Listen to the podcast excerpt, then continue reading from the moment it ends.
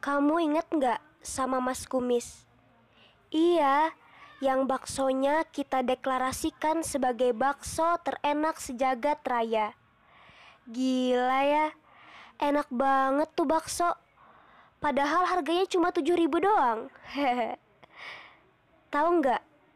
Pagi tadi aku makan bakso di tempat Mas Kumis. Tapi kok rasanya beda ya? Gak seenak dulu lagi. Aku tuh mikir-mikir apa yang salah. Ini Mas Kumis ganti resep bakso ya? Atau lidah aku yang rusak? Aku berdiri, terus aku protes.